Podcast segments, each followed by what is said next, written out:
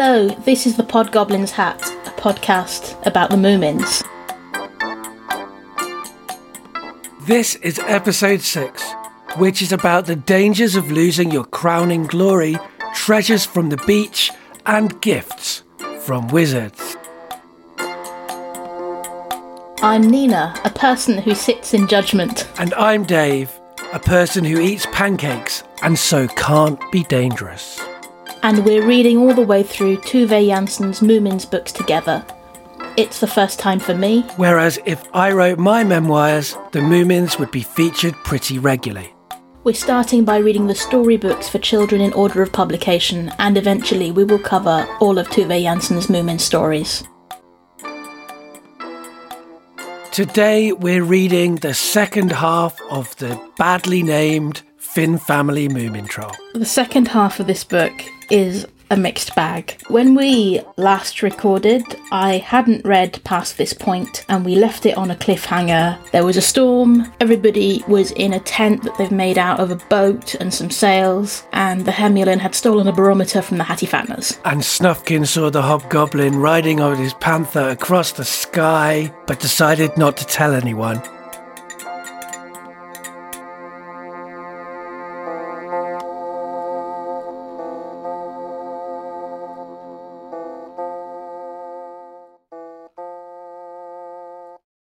So the next thing that happens is there are Hattifatteners in the tent. And they've got sort of supercharged by the lightning, such that they're glowing like ghosts. They're kind of like electric eels as well, I feel. They're a bit staticky, which means that if they touch you, it stings, and they're sort of setting fire to stuff. They're only looking for one thing they're looking for the barometer. They find it, they take it away, everybody panics, the tent falls over, and somewhere in the melee, the Snork Maiden's fringe is burned off. Like the artifacts in the British Museum, the barometer needs to be returned. and it is returned, so that is a good ending for the Hattifatteners. Off they go. The next morning, the island's all beautiful and washed clean, the sun is rising, everybody's sitting huddled on the beach together in blankets, it's really nice. Life is not peaceful, said Snufkin contentedly. Snufkin was quite into all that's just happened, I think, including their house falling down. This is right. I think Snufkin is the only one who is like chill about the whole of the experiences on the Lonely Island. At this point, Moomin Troll realizes that the Snork Maiden's lovely fringe is burned to a frizzle. And so he tries to make that easier for her by suddenly claiming he doesn't like hair on girls anyway. Classic mistake. You see that your girlfriend's hair is burnt off, and you think, rather than tell her, I'll start making comments about how rubbish hair is. no, rather than tell her, I'm going to just start proclaiming how I think women should look. Yeah. I, I can see where he's coming from, but it's quite a bad tactic. It doesn't go very well. And as soon as the Snork Maiden realizes what's happened, she's very, very upset. And everybody tries their own ways of making her feel better. So Moomin Papa says that we'll rub oil into your head so it grows back. And Moomin Mama says, and it'll come back in curly and that'll be so cute. Eventually, she calms down enough. But like she's clearly not happy. The children decide to go for a bathe. The grown ups decide to have some coffee and some breakfast. It turns out that the butter jar that Moomin Mama had hidden in the sand from the sun has been washed away by the storm. But Moomin Papa says, yeah, the storm took the butter, but it's given us loads of stuff. Yeah, Moomin Papa is really, really into what the sea washes up. Yeah. It's a very big passion of his. It happened before this in the first half. He was excited about the boat Yeah. being washed up. But then in this part, he's almost evangelical about it. Yes. So everybody goes and finds some stuff. And sadly, it says everyone sets out on his own at this point, even though two of them are hers. Yeah. Snork finds somewhere where the lightning has struck and it's opened up a seam of gold. And he starts digging out the gold with his pocket knife. So he's now a gold digger. He's super happy about that. The Snork Maiden is sort of having a bit of an existential moment by herself, like, oh, everybody else does impressive things and I never do anything impressive. And wouldn't it be great if I could find something really amazing and then I would give it to Moomin Troll and then that would be really something. She's having these thoughts And then she finds a figurehead from a boat. It's a beautiful, beautiful woman carved out of wood and painted. She's got blue hair. She's got beautiful eyes. She's got painted on jewels. She's got her hands folded over her chest. And weirdly, she's got no back. That's because later it's explained to us that she goes on the front of a ship. Because sailors like the ladies, am I right? Says Moomin Papa. Yeah, they aren't the only ones, are they, Tove? So Snork Maiden sort of uses the figurehead as a boat to paddle her way back to the beach and everybody else. Everybody is completely wowed by the figurehead, or as we start to call her, the Wooden Queen. And Snork Maiden decides to give the Wooden Queen to Moomin Troll. Moomin Troll loves her, but then Snork Maiden gets jealous that Moomin Troll loves this wooden effigy of a woman as carved in the image of like the male gaze, I guess. Yeah. It's quite uncomfortable. I mean, I can relate to the illogicality of jealousy and desirability feelings. Everybody heads back into the boat. They bring the wooden queen back with them. And in the boat, Moomin Troll's just standing there with his hand in the wooden lady's hair. And it just strikes the Snork Maiden. And she's like, I thought you didn't like hair on girls anyway. And she looks so stupid. And he's like, What? And she's like, I hate everything. Eventually, he follows her and goes, You're totally right. Hair on girls looks stupid, and the wooden queen looks stupid. So that's the end of that adventure. We have a time jump to July, and now it's too hot, and everyone's bickering because it's too hot. And the hobgoblin's hat has somehow been reinstated into the family home. We're not told how. I think it's kind of implied it's because they got raspberry juice out of it when they were at the beach. Maybe. So the fact that it's got a practical purpose maybe is part of it. But still, it doesn't make sense that Moomin Troll and Snufkin would have told the grown ups what they'd done. It does not make sense. It is not the only thing that will not make sense in this second half of the book. The hat is in the book again.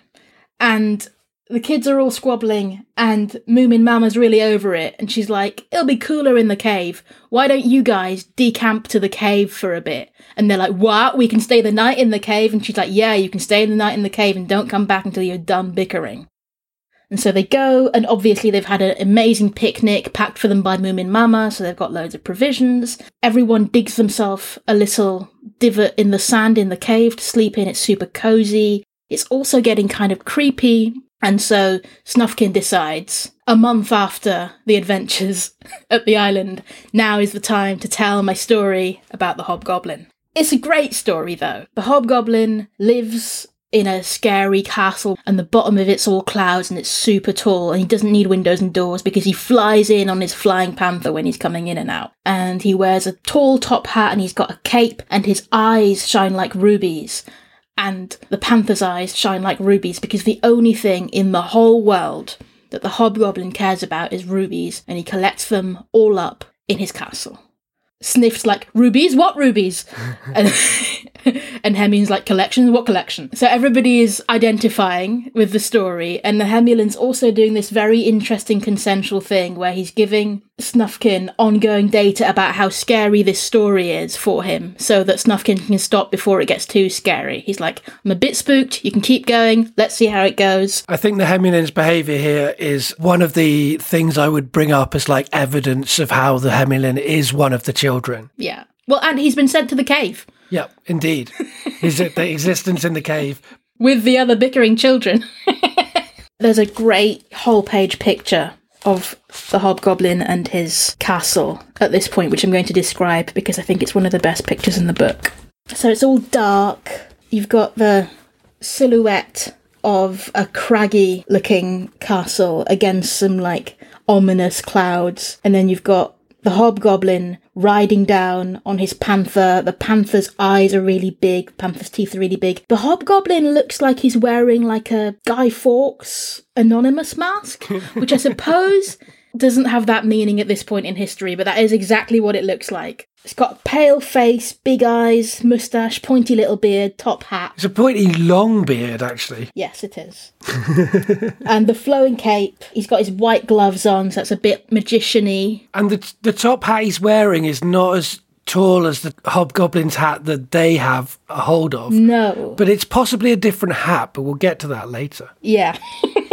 Snufkin goes on to say that for the last 300 years, The hobgoblin has been looking for the king's ruby, which is the biggest ruby in the world, which is the size of his panther's head, and he can't find it. He's looked on every planet. He's looking in the craters of the moon right now. Snork, ever the skeptic, goes, Is all this true? Snufkin goes, Think what you like, and has a banana.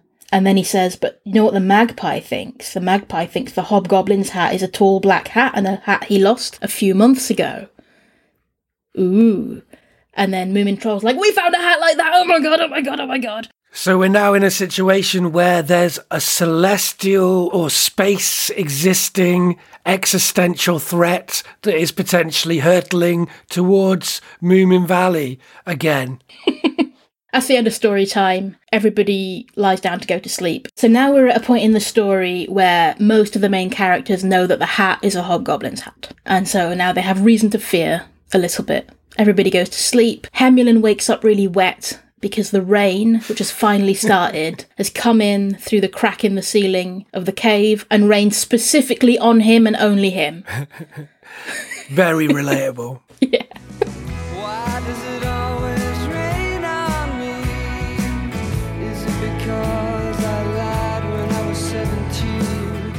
So he goes over to the snork and is like, I'm going to sleep in your hole because it's dry and my hole's wet. And the snork is not very sympathetic. And so the hemulen, in a very unhemulinist way, digs a trench from his hole to the snork's hole so that the water can run from his hole to the snork's hole. And the snork is almost impressed.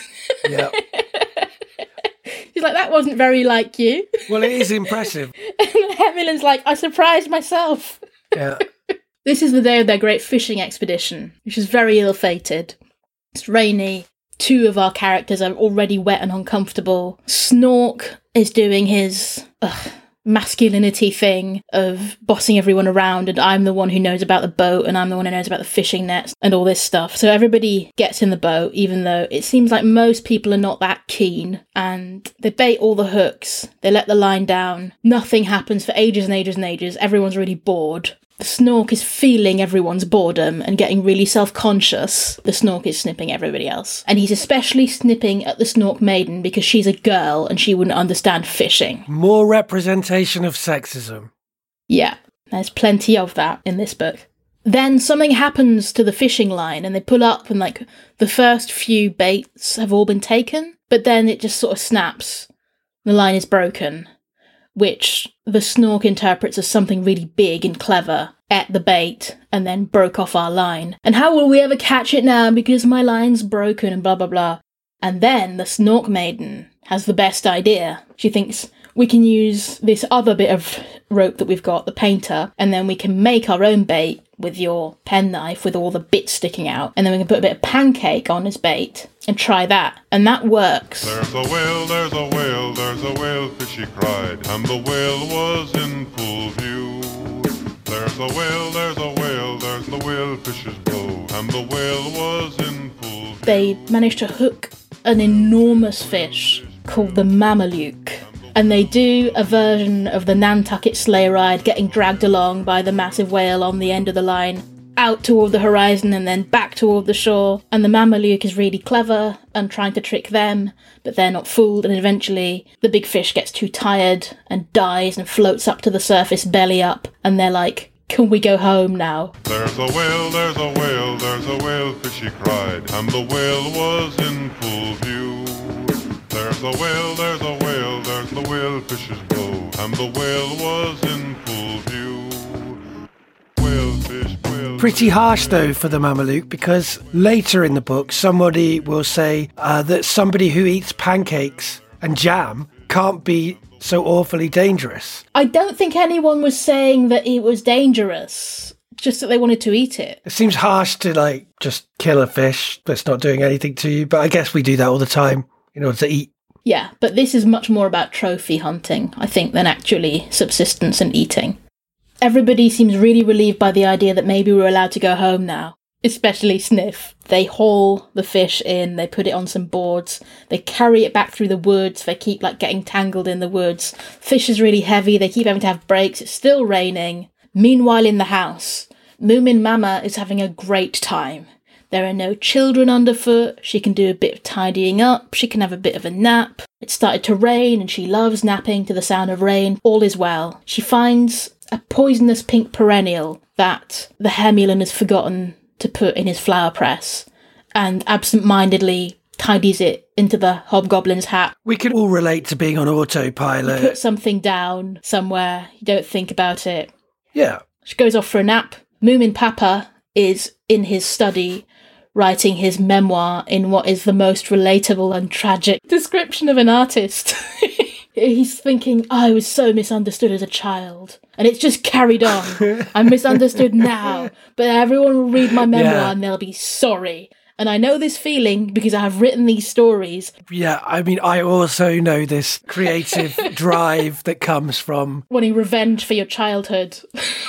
Yeah, wanting to have revenge on those that tormented you. But obviously, the hobgoblin's hat is going to hobgoblin's hat, and the poisonous pink perennial does not stay a poisonous pink perennial. It grows into a sleeping beauty style massive plant, takes over Yeah. the whole house, such that Moomin Papa is barricaded into his room. He can't get out. For a while, Moomin Mama doesn't notice. The house gets entirely taken over by this plant. Eventually, Moomin Papa calls for help. She goes to help him. She breaks the glass in his door, heroically rescues him, and then everyone's all right. The children get home, and instead of a house, there's this like green, planty mound, and they can't get in the door. And the moment when Moomin Mama saves Moomin Papa is the first incident in this book of her affinity with axes. But not the last. not the last. the children realize that you can still get into the potato cellar, and from the potato cellar, there's stairs up into the main house. But only the little children can fit through that hole, which means the Hemulen, in his soaked dress, has to stay outside and guard the Mameluke. The children manage to get in, and they just have a whole day of playing with the plants. They're playing Tarzan, there's a lot of rescuing Jane happening.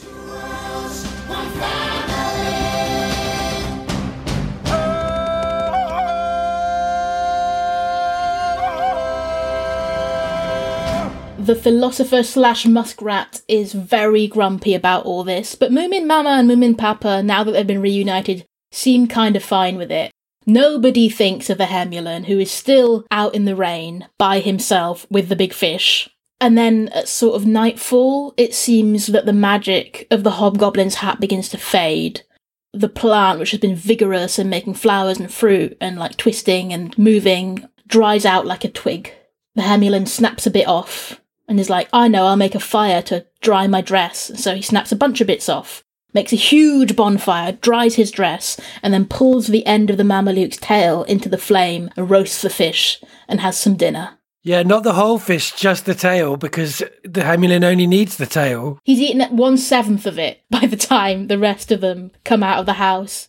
And so they just like snap all the bits of plant and like have a huge, huge bonfire and a big, big feast. And then we have another flash forward in time. It's getting to be sort of like mid August. And two small and frightened creatures holding hands and carrying a suitcase arrive in Moomin Valley and think they can fell smood. They're like, oh, some really big people must live in this house. And Moomin Mama sticks her head out of the window and goes, Coffee, everyone, coffee. And they're like, whoa, what was that? And they go and hide in the potato cellar. And they're so small that they manage to hide among the potatoes so that only their eyes are visible. Moomin Mama's like, ah, new guests, I guess. Sniff, could you go downstairs and offer them some milk? They're assumed to be mice. And also foreigners. I think it's quite nice the idea of like welcoming mice to your home. It's very different from the way we normally approach mice.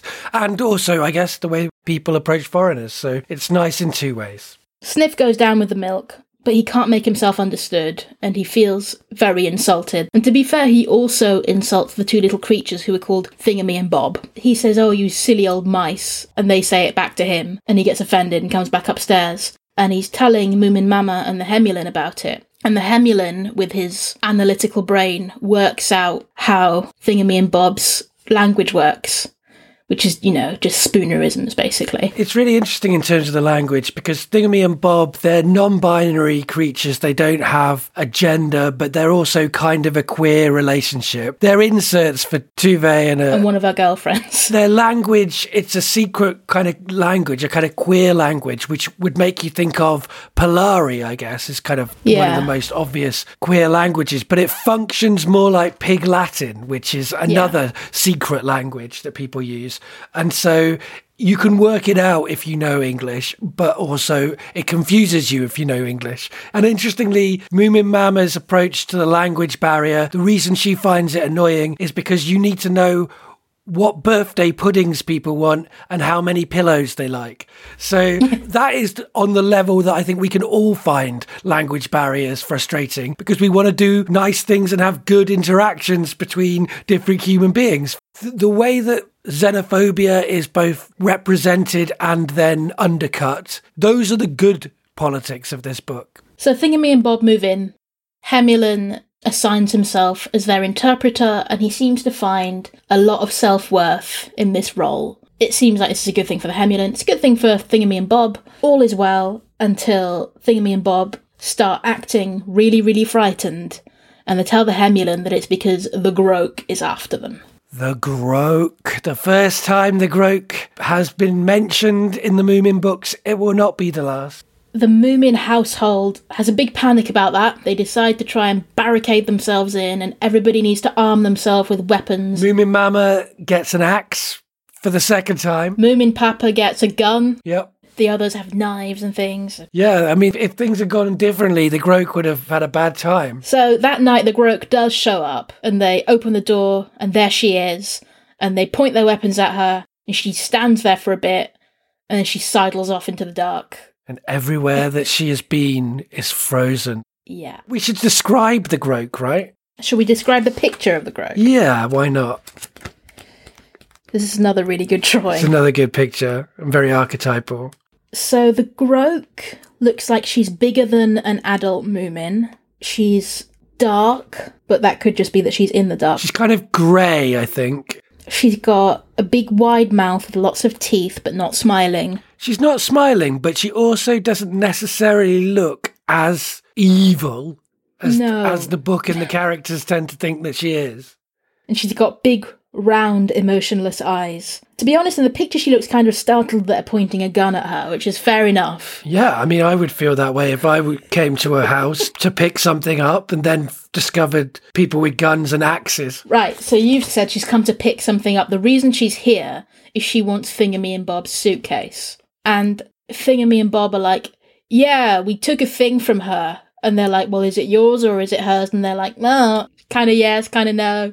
So the next day, the Snork decides that we need to have a trial to judge Thingumy and Bob for stealing from the Groke. So they sit in like the bench for the accused behind a little tiny barrier in case they should escape. So the accused are Thingumy and Bob. The crime is the suitcase theft. The judge is Snork. The defense is the Hemulen. The prosecution is Sniff. And the witness is the Snork Maiden. Sniff makes the case that Thingumy and Bob have stolen from the Groke, and we don't like the Groke, but she's so lonely, and they did steal from her. Isn't that sad? And he gets so caught up in the emotion of his speech that he starts to like sniffle a little bit. We've all been there. Hemulen makes a similarly impassioned speech in the other direction, and Snork tells them both, You're being too emotional about this, your arguments are emotional, it's not valid. Hemulen says, So the thing is that the suitcase belongs to Thingumy and Bob, but the contents of the suitcase belong to the Groke. And everyone's like, What's the contents? And Thingumy and Bob are like, Secret. Yeah. So okay. And then the Hemulen says, well, the, the Thingumy and Bob say that the Groke wants the contents because of their monetary value, and Thingumy and Bob want the contents because they're beautiful. So it's very much a kind of like beauty versus capitalism dynamic. sort of. The way they tell it. We haven't heard from the Groke yet. Snork is sort of like convinced by this. He's like, well, that's difficult. What do you do with good thoughts and bad actions? At this point, the Groke shows up, and Snork suggests to her that maybe Thingumy and Bob could pay her for the contents. And she's like, How much are you going to pay me? And he's like, How about all my gold? And she's like, No. And then Moomin Mama gets a bit cold, goes indoors to put on a shawl because the Groke's made the garden really cold, and has the idea, brings out the Hobgoblin's hat and is like, We'll swap you the contents of the suitcase for the Hobgoblin's hat. The Groke's like, What does it do? Moomin Mama takes some of the cherries which Thingumy and Me and Bob have been eating, puts them inside. Everybody crosses their fingers for this to be a good transformation. And very conveniently, Rubies come out.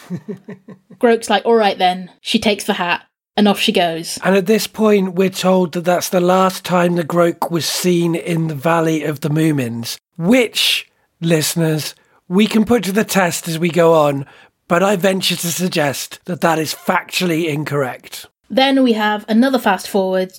It's the end of summer. There's this sort of melancholy feeling in the air. And this is chapter seven, which is the last chapter in its actual like preview of the chapter. It's a very long description. of a very long chapter. And then it also says, and finally at the end, like the description itself is tired by the amount of stuff that's in this last chapter. So the first thing that happens is Snufkin's itchy feet get the better of him. He's ready to go, and he goes. To be fair to him, he does do a whistle to ask Moomin Troll what his plans are for today. They sit on the bridge like they did at the beginning of the book in spring. Moomin Troll says, You asked me about my plans, what are yours? Snufkin goes, I'm leaving. Moomin Troll goes, When? Snufkin says, Now. And off he goes. And that bit kind of very much reminds me of the end of the house at Pooh Corner Yeah, with the whole Christopher Robin is going thing. And the other thing that this sequence reminds me of because of the balcony is Romeo and Juliet, right? yeah, definitely. And it, it's definitely a very romantic sort of moment. Mm-hmm. Moomin Troll watches Snufkin until he's completely out of sight and then finds that he's crying. Although he says he is not, the picture absolutely proves that he is. Yeah, and also Thingumy and Bob ask him why he's crying, so clearly they can see he's crying. Yeah. Thingumy and Bob have two solutions to this. One is, would you like to kiss Bob's nose? Would that make you feel better? Moomin Troll tries it, it doesn't make him feel better. Then they're like, would you like to see the contents? and he's like, yeah, definitely. So they all crawl under the hedge. This is one of the most queer moments of the book, without a doubt, when two non binary characters based on lesbian lovers Yes. show their secret to somebody else who is missing their same sex partner. Yeah. The moment the Moomin Troll gets inducted into the secret is the moment when Moomin Troll has fully confronted his love. Now you're in the queer club, you can see the queer thing. And the queer thing is the King's Ruby. A secret ruby inside a bag. Underneath a hedge as well. It gives like a red light that covers Yeah. all of them, so they're all bathed in the light of this secret, mysterious thing.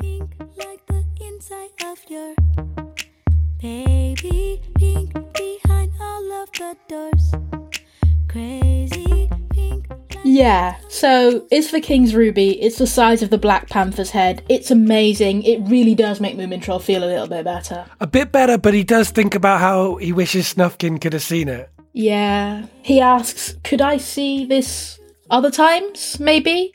Thingumy and Bob say nothing. They're not sure. Find your own ruby. Moomin Troll crawls out from underneath the hedge. He's a little bit dazed. Snork Maiden comes out, sits next to him. He doesn't even notice until she gently prods his tail tuft. Very racy, this book. the dark is my favorite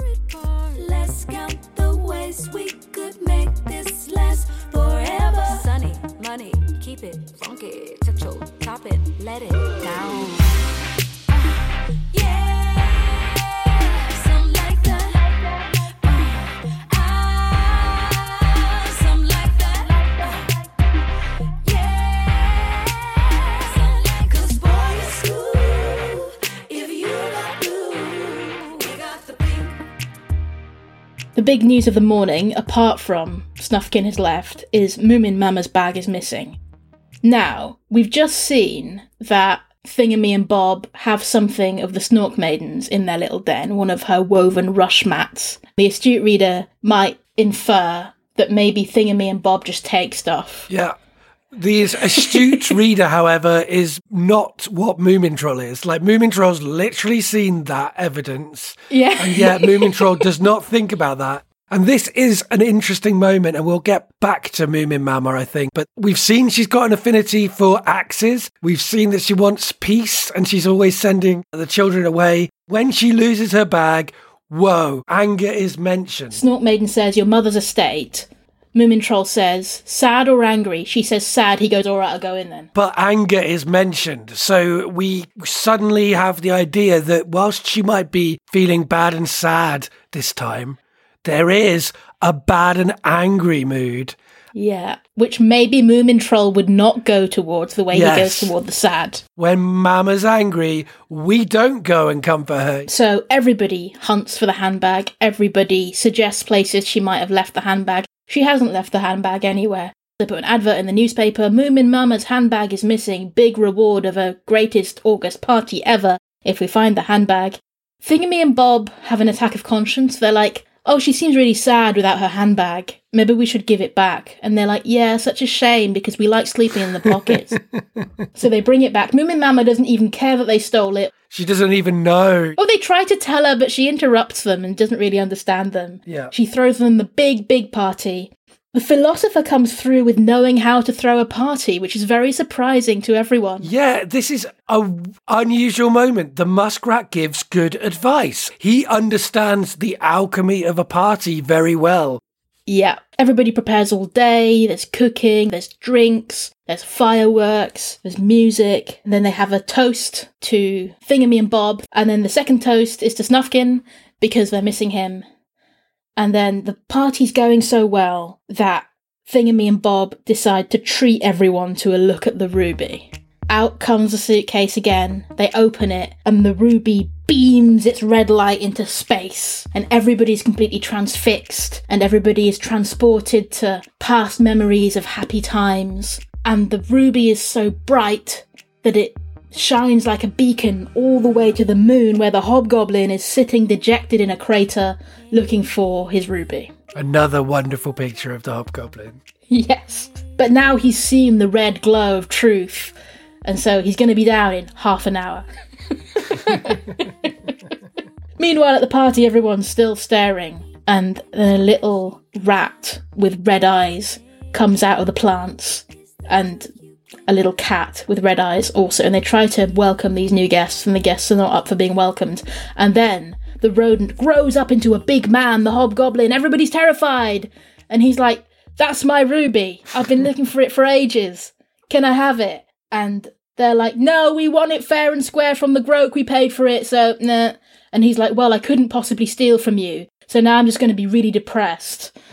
And can I have something to eat?" So they give him some pancakes, and then everybody's a bit less scared of him because he eats the pancakes. Anybody who eats pancakes and jam can't be so awfully dangerous. And it mentions explicitly in the text that it's a new hat. Yeah, he's got a new one. The Groke still has his hat. He has a new hat. It's all right. There's enough hats for everyone. The hat was never an issue. It was all about the ruby all along. The hobgoblin sort of warms to the party, even though he does explicitly say he only cares about the ruby. And he decides to give everybody a- wish because the hobgoblin has two powers. He can transform himself into anything, and he can grant anybody's wish. Apart from his own. Yes. So everybody gets a wish. The best wish is from Thingumy and Bob. They're like, we've got a good idea. Make another King's Ruby. Like, just exactly the same. And then you can have one and we can have one. And he's like so happy. He makes another ruby with a swirl of his cape, takes it away with him. Everybody lives happily ever after.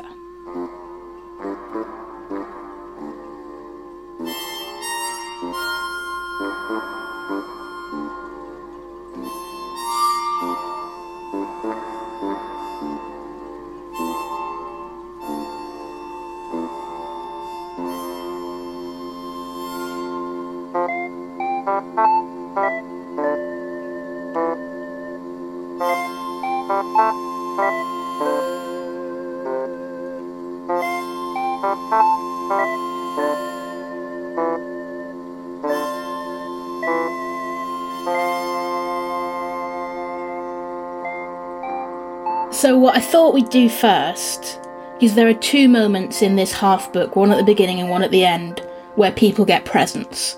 Is I thought we would compare what people found at the beach to what they asked for from the hobgoblin at the end. the Hemulen on the beach finds a shell orchid. When he gets a wish from the hobgoblin, who's sort of in his capacity as Santa here, Yeah. he asks for a spade. It's for his botanical use. Sniff gets a life belt, slightly mouldy, but definitely still works. Sniff gets a life changing life belt. Like it's going to absolutely transform his life. But then Moomin Troll has found this boy, the, the kind that goes in the water, not, not the, One might fall in love with. yeah, the one, the one that blue haired people fall in love with. And Sniff tries to kind of do swapsies. And Moomin Troll tries to get the life belt, which I actually think is a really out of order decision. It is. He knows what that can do for Sniff. He also knows that Sniff is liable to want things that he hasn't got.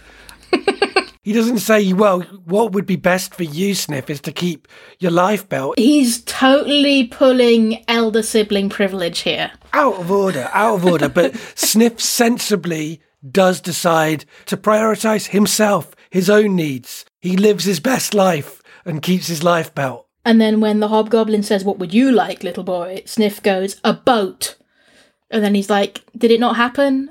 And the hobgoblin's like, No, no, yeah, but I put it on the beach for you. Like, obviously, I knew you wouldn't want it here. And those two things go very well together Yeah. a life belt and a boat. Moomin Troll found the boy and a snow globe. which Moomin Troll quite delightfully believes to be a really rare thing. I know. And when Moomin Troll is asked by the hobgoblin what he wants, Moomin Troll makes a wish for somebody else. He wishes that the party table with all the food and drink and flowers fly away to wherever Snufkin is now. And that's a really beautiful moment because it kind of acknowledges the equal happiness of the introvert and the extrovert. Yeah. That also comes out in Moomin Troll's speech about Snufkin. That Snufkin is happy on his own, far away. And so Yeah. rather than ask for Snufkin to be back, Moomin Troll asks for him to get the good things about the party that he would enjoy, but still be able to keep his, his loneliness that he wants.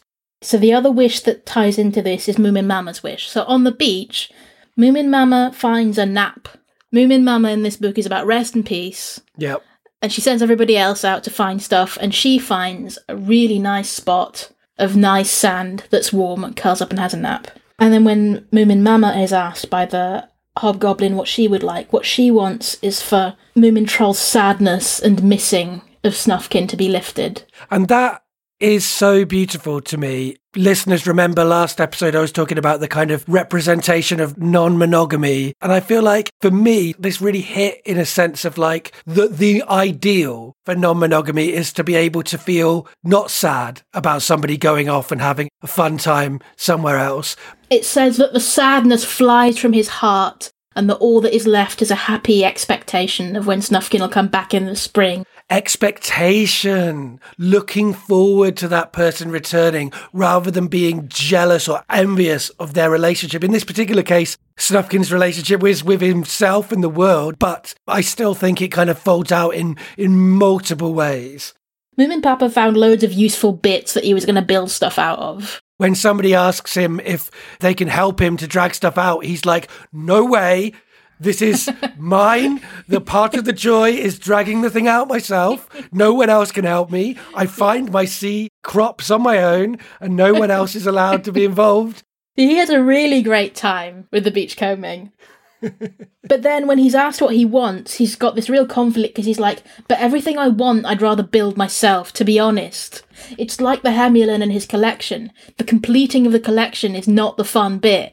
It's the getting it together. So he doesn't know what to ask for. Mama suggests some beautiful bindings for his memoir, and he goes, all right then. Heavily underlining the fact that he may be getting towards the point where he might share these memoirs with other Yes. people. dot, dot, dot. dot dot dot. Then we have the most disturbing wish from the Snork Maiden. So the Snork Maiden, as I said, found the Wooden Queen on the island and had a very conflicted relationship with her where she loved her, she found her so beautiful, she wanted to make a gift of her to Moomin Troll. But then when Moomin Troll loved her, she found herself really jealous, and even though now her fringe has grown back in and it's curly, though the hair is back, the confidence is not she's still fatally knocked by that, it seems, and so she whispers in the hobgoblin's ear, that she wants something, and the hobgoblin's like, Are you sure? And she's like, Totally. And so a swish of his cloak, and she has the painted wooden eyes of the figurehead on her own face. It's awful.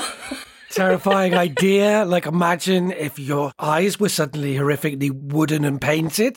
Very horror. Reverse Pinocchio kind of thing going on. It's horrible, and everybody immediately all agrees it's horrible. Nobody's into it, including her. But then the hobgoblin decides this point to be really finicky about not allowing more than one wish for each person. Which he breaks later. But in this moment, he's like, one person, one wish. Your brother can wish the eyes away for you. And he's like, but I had my own thing I wanted to wish for. I mean, I think he's trying to teach them lessons, Yeah. but I do not dig it. I don't love it either. So Snork talks about some of the things he wanted. Hobgoblin goes, oh, "That's too complicated." And he's like, "Fine, just give my sister her eyes back then." Snork Maiden gets her eyes back, her nice little eyes, but with slightly longer eyelashes. Snufkin didn't find anything on the beach, He preferred his pockets to anything that he could find. and Snufkin didn't talk to the Hobgoblin. He does get something from the hobgoblin. He gets a whole table. I mean, it's a great moment for Snufkin. We don't see it in the book, but I like to imagine it. In that moment, he's just going to be like, "Yeah, yeah, that happens sometimes."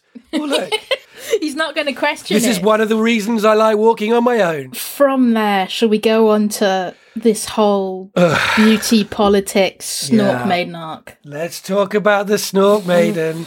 to summarize what happens, she loses her hair. She tries to define herself by giving Moomin Troll an amazing gift, but just becomes jealous of it. Her hair comes back, the insecurity remains. She wishes for eyes like the Wooden Queen, it's hideous, and then she's saved by her brother, the end.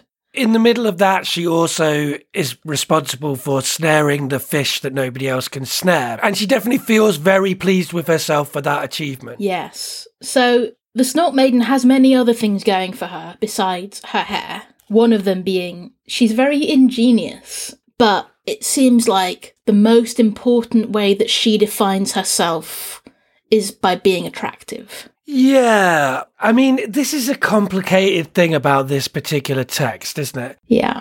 When I was a kid, I liked Finn Family Moomin Troll as much as I liked Comet and Moomin Land. But as an adult, I detest a lot of things about the way that the Snork Maiden is handled in Finn Family Moomin Troll. Do we think Tove likes the Snork Maiden? In this book, I think not. I don't know. There's definitely a story that is trying to be told about vanity. Vanity being often very problematic and judgmental, and who gets to decide who is vain, and why is it always women who are vain? Yeah. Or if they're a man who's vain, then they're being unmanly. So it's all mixed up with bad attitudes about gender. And yeah, this is the book that betrays the Snork Maiden. I can't think of this as a flaw in the Snork Maiden. I can only think of this as a flaw in the book. To be fair, if your hair got burned off, you would be upset. Yeah. That's not an unreasonable thing to be upset about. Exactly. That's not vanity to be upset that your hair is gone. But that's sort of played for laughs throughout. So on the beach, she puts something called sea lilies on her head instead of her hair. Do you know what a sea lily is? No, I don't. It's not a flower, it's an animal related to the starfish. Okay. Yeah, I think that makes sense from the pictures, actually. Yeah. They're anchored to the sea floor. They can't really move. Then they've got these like wavy, frondy bits, which you can rip off without killing them. It's a weird thing to put on your head, though, and I feel like it's played as a joke. And also her like her jealousy of the figurehead is also super complicatedly done. Like obviously part of that is woman on woman desire. Yeah. Obviously Tove was a woman who fancied women. Mm-hmm. We can all relate to that complex feeling. I have that complex feeling about very attractive people who I might like to look like, who I kind of like desire but also resent. Yeah. We can all understand that. That's not a problem to dramatize that feeling within a children's book. It's just that this whole book mocks her. Yeah, it's how you do it. And it's also like, why does the snork have to solve her problem for her at the end? Yeah. It feels like she's being punished for wanting to be pretty. In previous books, it would have been the Snork Maiden who saved the day with the Groke in that Yeah. court case. But it wasn't. And it felt like almost the Snork Maiden didn't get to do that because of the fact she had done this other stuff that was already being critiqued. No offense to Tove. I like Tove. Obviously, she's written some of my favorite books, but you could absolutely say that something that's going on here, a phrase that we might use these days, might be internalized misogyny. Yeah, that's how it feels to me. So that thread in the book marred your experience of it, marred mine as well. I, I had been really enjoying this up until that happened. Yeah, that's right. And like, Nina had been like, when the she'd read the first half of the book, she was like, "Oh, this one's really good. Yeah. I like it more than Comet of Moominland." And I was like, I'm like, mm, yeah. The Snork Maiden in general in this book is really badly dealt with. Like, I feel like it's like justice for the Snork Maiden is how I would like to think about this book. This isn't canon for me. The way that the, the Snork Maiden is dealt with in this book isn't canon. I'm not a fan of that. And if we also add in, you might not feel that there are loose ends that aren't correctly tied up, but you also don't like the Tarzan stuff, right? So let's talk about the literary references in this book. There's the Moby Dick moment. They're getting pulled along by the line. It's more like hunting than fishing, really. Yeah. It's more brutal and it seems a bit more senseless because they don't need to eat that big of a fish. Right. Just like Moby Dick is quite Yeah. senseless and uh, they don't need to eat that big a fish either. No. Although I think Moby Dick has more going for it than the second half of this book. There's that, then there's the Tarzan stuff. And like kind of I get it. Like you've got a house full of lianas that you can hang off. Like I sort of see why that idea is fun. Kids would have been playing Tarzan and Jane the same way that they would have also been playing cowboys and Native Americans. Yeah. But that said, the reasons why they were playing those games were bad ones. They were colonialism and violence getting changed into children's stories and sold back to them for money. Tarzan is a very colonialist story. The worst thing about that sequence is the teeth. The snork has teeth made out of orange peel, and it even says, Ask your mama. So the mama has to be complicit in helping kids to be racist. The snork is playing the enemy. The enemy in the Tarzan books, I looked it up, is local African black people. Exactly what I thought it would be. We have to remember that Finland, I was reading some data on this earlier on, it's considered by statisticians to be the most overtly racist country in Europe. So you have to keep that in mind. Like, whilst she may have been doing some stuff in this book that was undercutting some colonial narratives, and whilst she may have been staunchly anti fascist, she was brought up in a country that was racist. Her father was anti Semitic, which she disagreed with him about, and they had a lot of conflict about. Yeah. You know, there was still in her home growing up adults with racist views. Yeah, that was the bit that really was the worst for me, Yeah. was the snork with the teeth. There's a drawing of it as well. It's really awful. There are many racist connotations between fruit smiles. Yeah. We're two white people talking about colonialism on a podcast that is about some books written by a white person. So it's all complicated and we're not necessarily the best people to articulate all the nuances here, but white people do need to do this.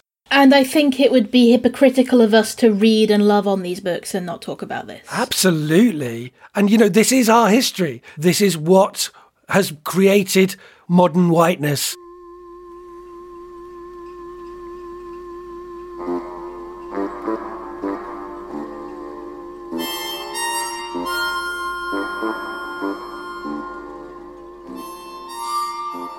It's quite sci-fi, this, isn't it? Like that picture of him sitting on the moon. Yeah.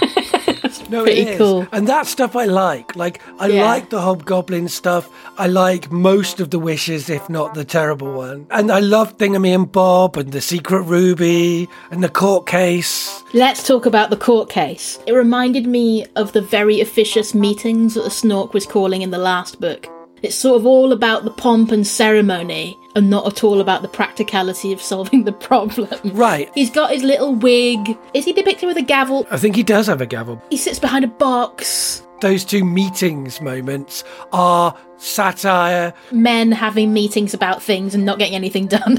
She went to a lot of those meetings in her life. Like she wrote for anti-fascist publications. She was in the arts world. Definitely been in a room with a bunch of anarchists arguing with each other about the definition of anarchy, She's been in a lot of situations where men have been, windbagging along. and therefore those are very good sections. They're really fun. Thingumy and Bob are undercutting it as well, and that they don't really understand what's going on and they don't really care, and they're blowing the stones of their cherries at the judge. Absolutely. Like, that's what I mean. Like, Snufkin leaves, but with Thingumy and Bob, we've still got a sort of Snufkin ideology coming in. It's sort of a game as well, right? They're playing at court.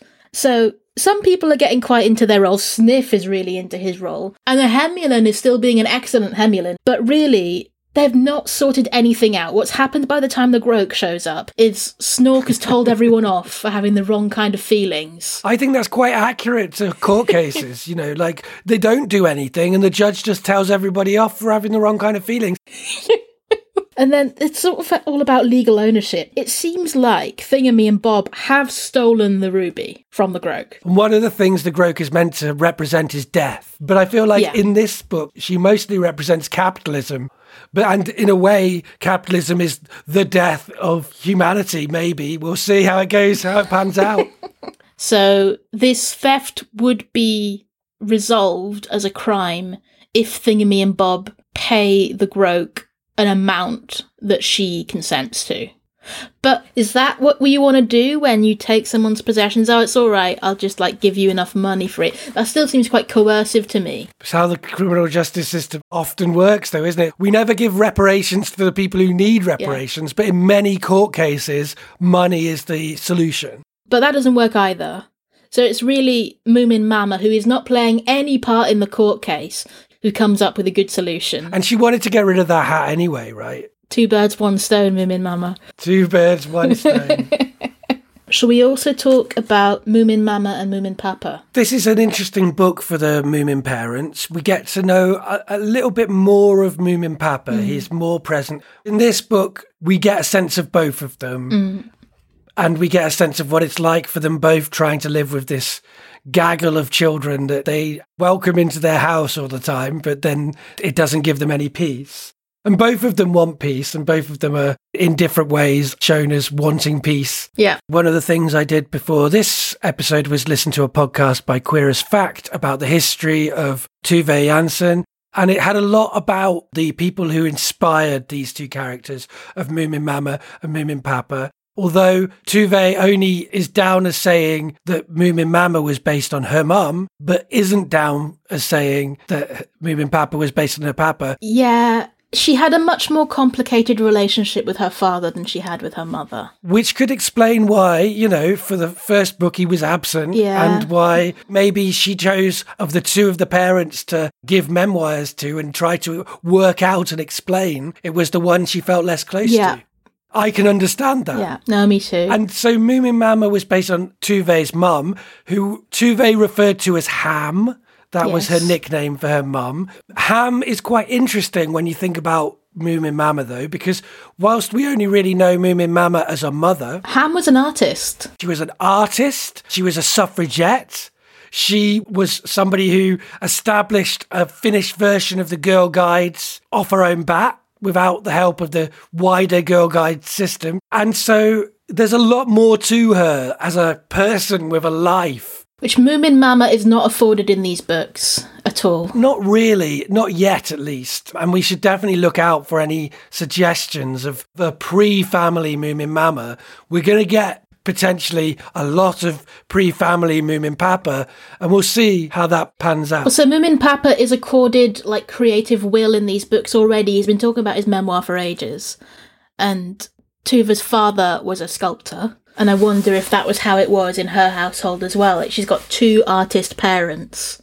Yeah. And by all accounts, her mother was quite a successful artist. I mean, definitely she was selling her work. Absolutely.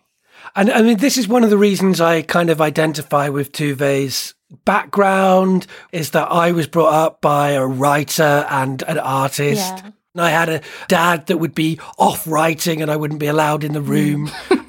which is perfectly reasonable. And I should say that at the same time as my dad was in that room and wouldn't let me in, he was also the main caregiver. My dad is a sculptor.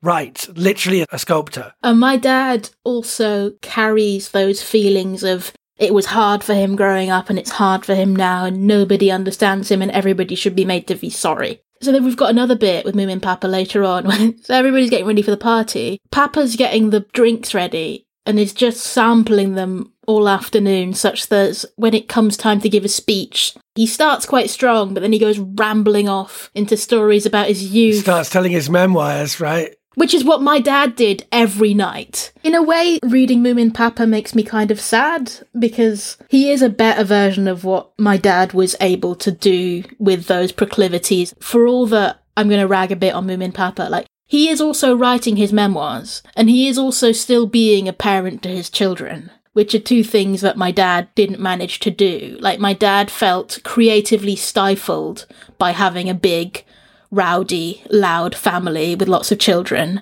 I've got a lot of affection for Moomin Papa, partly hmm. because my own Papa read me the stories, but also my own Papa did do that stuff. Like when we lived in our weird childhood home, which was a kind of cottage in North Wales, he built a weird bunk bed kind of setup.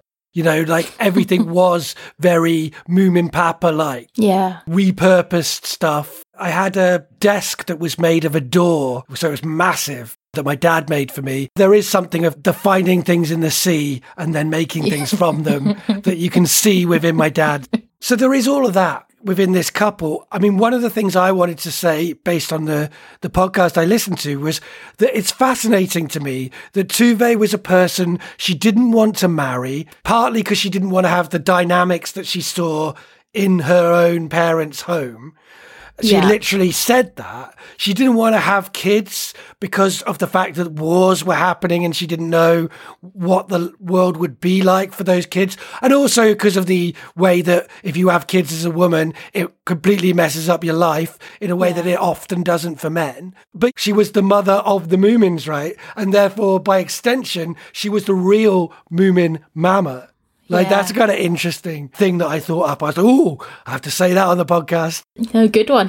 but it's but yeah so i think it's really kind of deeply ironic and strange that she created this iconic heterosexual marriage parental role duo It is really interesting. she celebrates that ideal in these books she doesn't critique it Yeah. unlike the way that the snork maiden is treated in this book there's no viciousness No. for moomin mama or moomin papa No. And I, I feel they deserve it more, to be honest. yes absolutely Shall we do our natural history corner? The poisonous pink perennial, I couldn't narrow it down. no nor could i I wonder if it's a foxglove, but I don't know. And then the cherries. So what happens with the cherries is that Thingumy and Bob are eating them during the trial, throwing them at the judge, and then they are turned by the hobgoblin's hat into rubies. Cherries represent in Christianity, which I'm going to assume is Tove's background, good fortune and celestial wealth.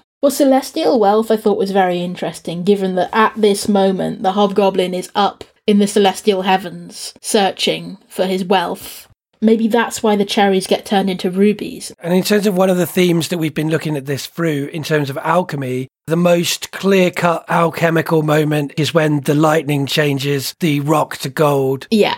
That is one of the good strands of the politics of the book. Money, wealth, rubies, and gold are generally looked at as kind of not as important. Yeah, there's a great bit with the gold, isn't there, where Moomin Mama says, Oh, we'll use the big bits around the borders of the flower beds, but we won't use the little bits, they look too rubbishy. Gold is there to decorate your flower beds, but the flowers are much more important. And so there is a kind of anti capitalist, and that's consistent throughout the book with the Groke, Yeah. with the hobgoblin. So I think the Hobgoblin is kind of an interesting counterpoint to the Hemulen, because the Hobgoblin is not able to pivot his special interest onto something else. He specifically says, I can't care about anything that's not the ruby. And unlike the Hemulen, he's content when he gets the Queen's Ruby. Yes. Although I don't see why an exact copy of the King's Ruby would become the Queen's Ruby. I don't think everything in pairs has to be gendered in this kind of way. Whatever. He gets a big ruby. It does actually make him happy. But the Hobgoblin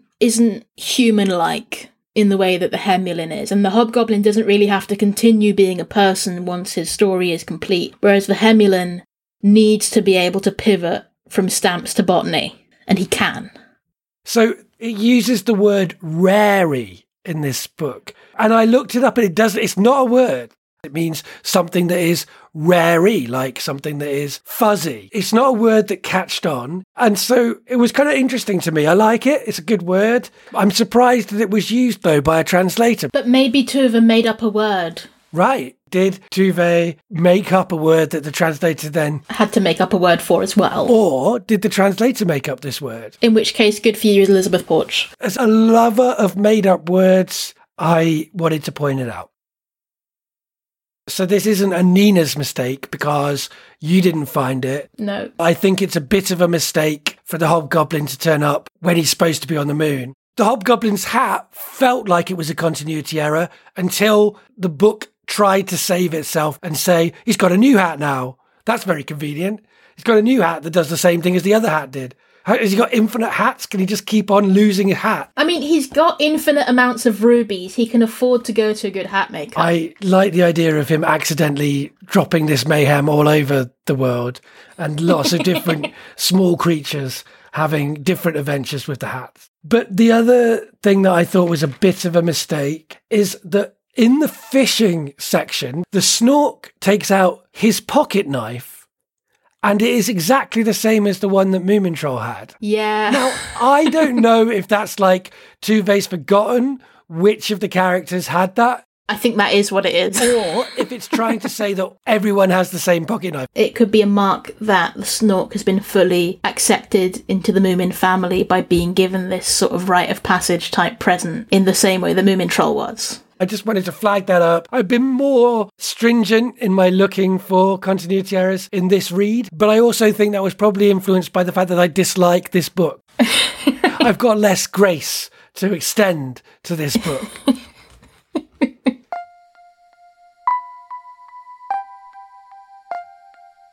So, Nina, you spotted some bums in this book. On the full page illustration of the party right at the end of the book. So in the foreground, you've got the party table and most of our main characters and some other people who showed up to the party. And then in little pockets in the darkness, there are like mini parties of smaller creatures. One of those parties features some tree sprites, and one of those tree sprites has her back to us. And obviously, she's not wearing any clothes because she's a tree sprite. It's not so much that tree sprites like to get their bums out, and more that their bums are always out. Yeah. So, there are bum cheeks here.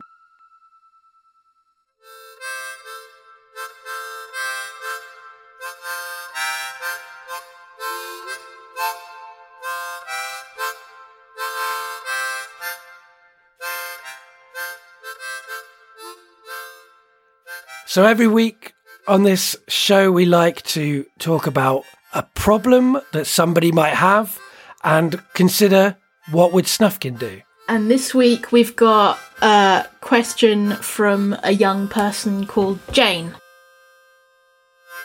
I, 19F, just discovered that my fiance, 40M, actually already has a wife, 39F, who he keeps hidden in the attic due to her unstable and frankly violent character.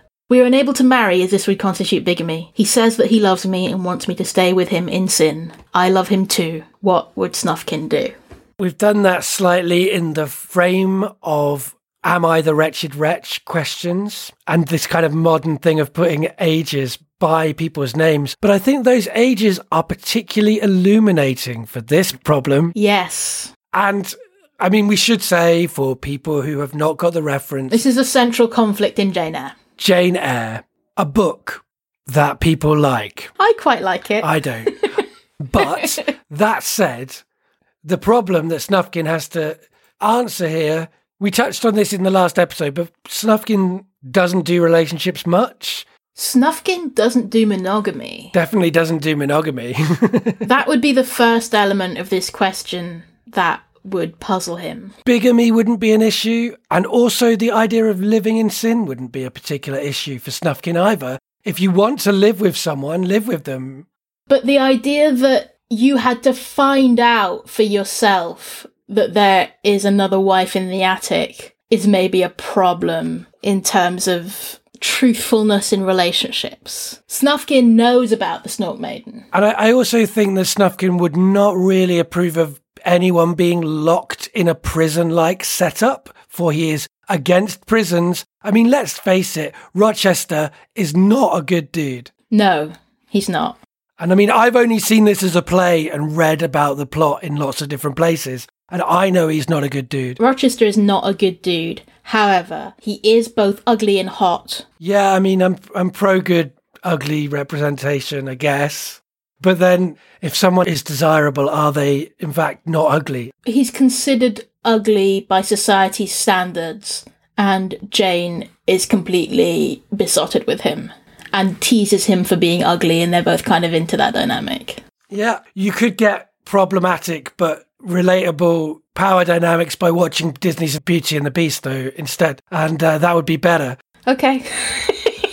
Snufkin doesn't understand the monogamy part or the locking up of the wife part. I don't think that the age difference would upset Snufkin as much as it upsets us. There's several other layers of power differential between Jane and Rochester. He's her employer, he's landed gentry, and she is a poor orphan with no sort of economic power of her own. We're not just doing age gap discourse, we are also looking at the power dynamic in this relationship as being solidly bad, age being one of the factors. Yeah. But one of the good things about Jane Eyre is the way that Jane's own desire is depicted and her sexuality and, you know, her lust. I think those are good reasons to stay with Rochester, is that she wants to. But does staying with Rochester involve her, like, ignoring the fact that he's locked a woman in his attic and made her go mad? So she doesn't think that he made her go mad. Right. Maybe someone should lend her this book called The White Sargasso Sea? that might clarify things for her a bit. Yeah. Look at that. I haven't read the book. You don't have to read things. You can just read about them and look like you're knowledgeable. It's a very uh, muskrat behavior. It is very muskrat behaviour of you. I think Snufkin would say, follow your heart, right? I think he would say, don't get in relationships with park keepers, police officers, prison guards, and that dude, because he is kind of all of those things in one. Yeah.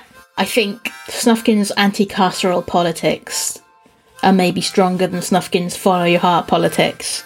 And so, probably the prospect of maybe being locked in an attic, Snufkin would say, pack up thy tent Yeah. and go wandering on the moors, which is what she does do.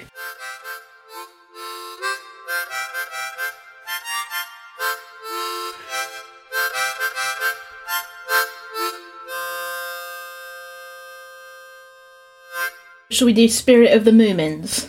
What's yours? For my Spirit of the Moomins this week, I have chosen She-Ra and the Princesses of Power, the most recent cartoon series version of She-Ra. I have chosen this for lots of reasons. One, it does not mistreat women within the narrative. Being pretty is not looked on as vanity. It's full of canon queerness. Like it doesn't just imply queerness. There's multiple kinds of queerness going on. And it's just a great adventure. If you like Avatar The Last Airbender, then you might like this cartoon. It has lots of magic in it, like this book. It has things that change into other things, very much like the Groke or the Hobgoblin. The creatures that are initially bad guys will be humanized and seen in different ways. It's great for people of any age, but probably six onwards. Have you seen it? No, of course not. You should see it. It's good. I believe you. When people recommend television shows to me, I 100% believe you that it's good, but I'm also 100% not going to watch it. So, Nina, what is your spirit of the Moomins this week? I bet it's not something to watch. It's something to read. The Jumbies by Tracey Baptiste, and it's a spooky story set on an island. There's grappling with the idea of death. There's shapeshifting. It seems like it's set on an island similar to Trinidad or Tobago, but it doesn't specify. So it's lots of black people, lots of Indian people. There's some good fruit representation, which isn't racist. There's some really nice bits about growing oranges. There's some cool bits about storms happening out at sea and how dangerous that is. There's also some playing with the Sleeping Beauty, House Full of Thorns thing, which is what made me think of it. It's much darker than the Moomins, but it's sort of magical island adventure. I feel like even our Spirit of the Moomins this week, both of them have been slightly critiques of the particular Moomins book that we've looked Yeah. at. We're like, let's recommend much better things. Yeah. But for better or worse, this is the book people think of when they think of the Moomins. Whereas, I mean, I think Comet in Moominland is a much better book. I even think The Flood is the better book. Yeah, it's not the best one we've done, is it? It is not. I did still quite enjoy it. It's weird to dislike the book so much, but then feel really seen in that kind of non monogamy moment. Mm. Within the book, I dislike the most. Yeah, it's never so clear cut as like the thing with the most problematic bit in it also has nothing good going for it, you know? It's always that way. Exactly. It's, it's very common within life to have that kind of contradiction. And speaking of which, what is your Spirit of the Podgoblin's hat this week, Nina? My Spirit of the Podgoblin's Hat is a Jane Eyre reread podcast. It's called On Eyre. Good name. The conceit is that one of the presenters, Vanessa Zoltan's favourite book is Jane Eyre. It was her mum's favourite book, and they've been passing down this book in this family at the age of 13 to girls. And she's got a stepdaughter coming up to her 13th birthday, and the question is is this book good enough to give to modern 13 year olds? Or has it got more bad than good in it? Interesting. And so they read through the whole thing, chapter by chapter, and they had a very good conversation, better than the one we just had about Jane's choice in that moment, talking about like the ways that marriage imprisoned everyone who was married at the time, that divorce was practically impossible, that being a single woman financially was practically impossible, that having a child out of wedlock was really dangerous. It wasn't just a thing you could do and be okay. They're very good discussions of Jane Eyre. That podcast is the reason I read it and liked it. I would not have tried to read Jane Eyre or probably liked it had I not had those conversations and that context for the book. Can I just listen to the podcast and say I've read it? Oh yeah, oh sure. you you could do that too because they do summarize each chapter like we do here. So you can just do that.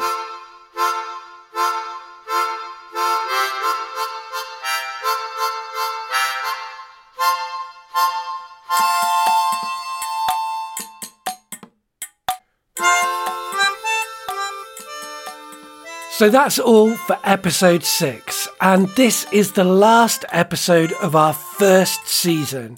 We'll be back at some undetermined time in the future. It won't be too long, but it will be a break. But before we go, here are the tiny cliffhangers for the next season of The Podgoblin's Hat. What happens when a book is written from the point of view of a moomin? What's the difference between exploits and memoirs? And if you experience so many environmental catastrophes that they start repeating themselves, is that a you problem rather than a world problem? Until next time, do your best to understand any foreigner that arrives at your door seeking safety, even if you can't understand what they're saying, and even if you think they're a mouse. See you next season. Bye. Bye!